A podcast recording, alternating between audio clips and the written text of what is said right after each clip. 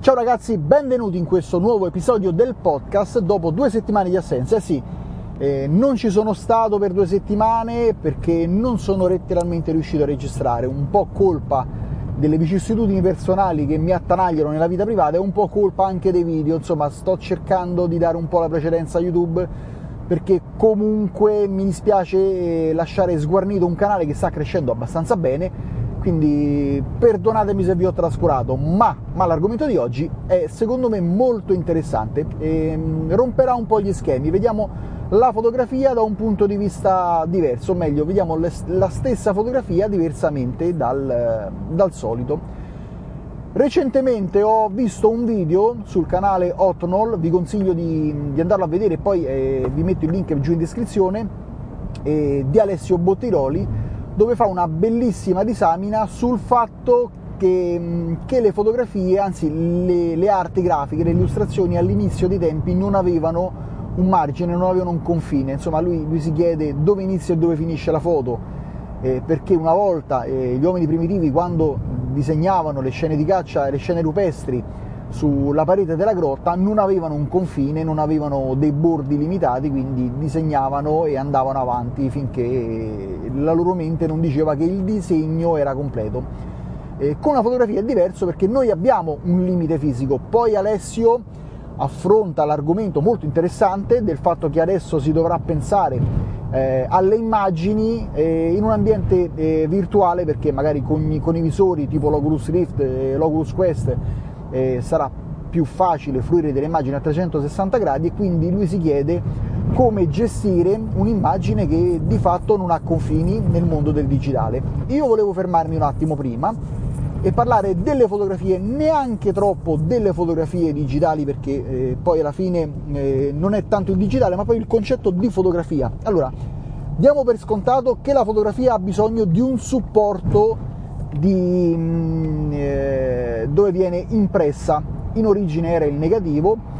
eh, adesso è il sensore, però in entrambi i casi abbiamo un'immagine fatta e compiuta che possiamo fruire prima solo attraverso la stampa,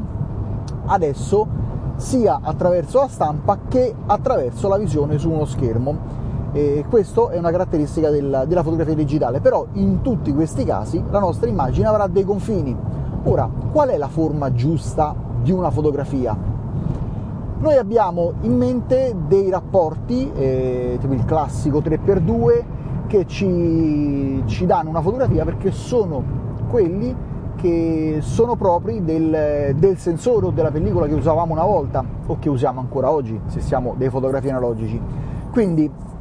ci siamo adagiati su quel formato e abbiamo iniziato ad elaborare una serie di teorie fotografiche di composizione grafica riguardo la legge dei terzi, tutte quante basate su quelle proporzioni. In passato, quando si usavano le lastre, quando si usavano eh, anche i medio formati, i rapporti erano diversi, insomma c'era il 6x7, c'era anche il 6x6, quindi un formato quadrato. Il formato quadrato ad esempio oggi è rimasto eh, ed è rinato eh, quando Instagram all'inizio eh, ha aperto i battenti ed era molto orientato verso la fotografia, quindi là sono rinate in un certo senso le fotografie quadrate, quindi abbiamo un formato rettangolare e un formato quadrato.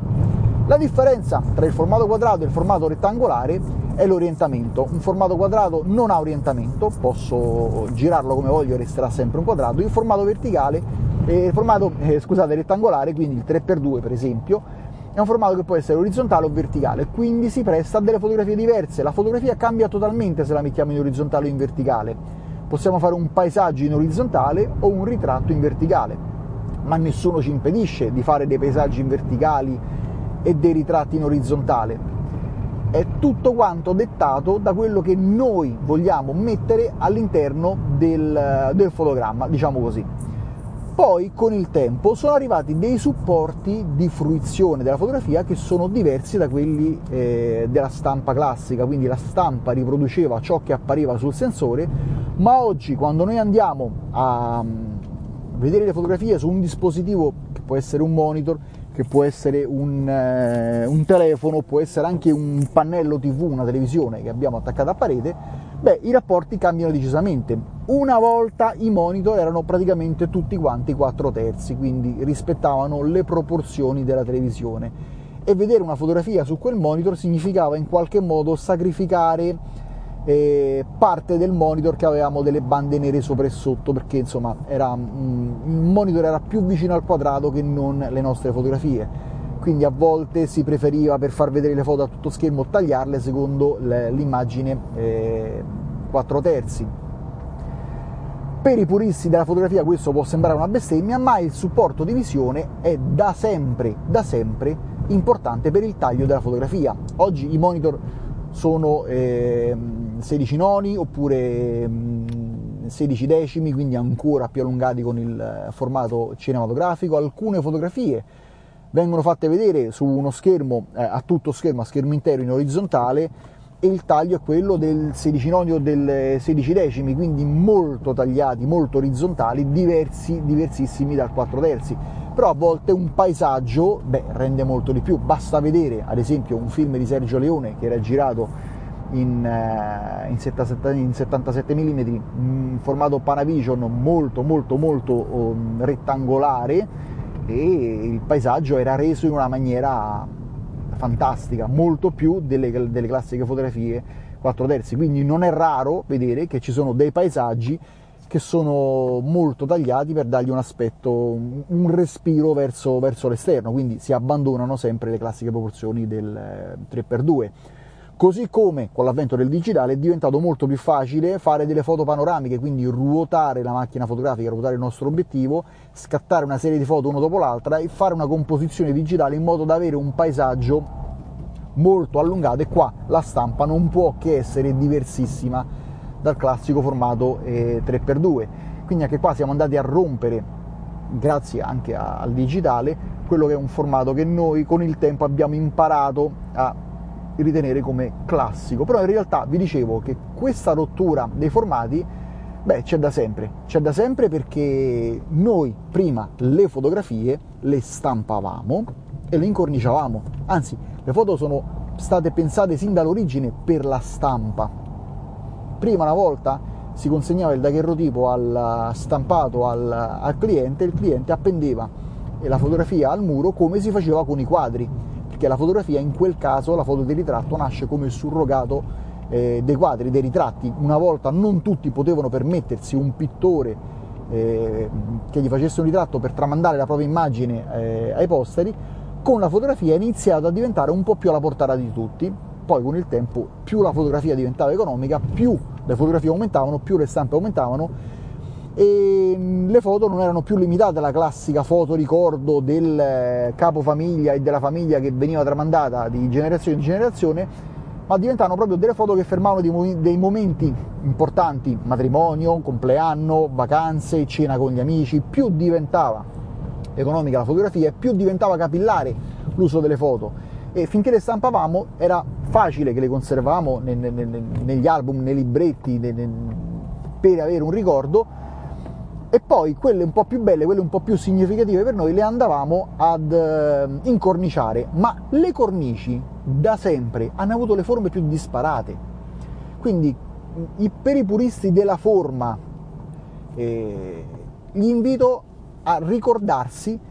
del fatto che prima le cornici erano quadrate, rettangolari e spesso noi non scattavamo una foto pensandola quadrata o rettangolare la scattavamo e ci ritrovavamo spessissimo a ritagliarla e incastrarla nelle cornici. Ora non parlo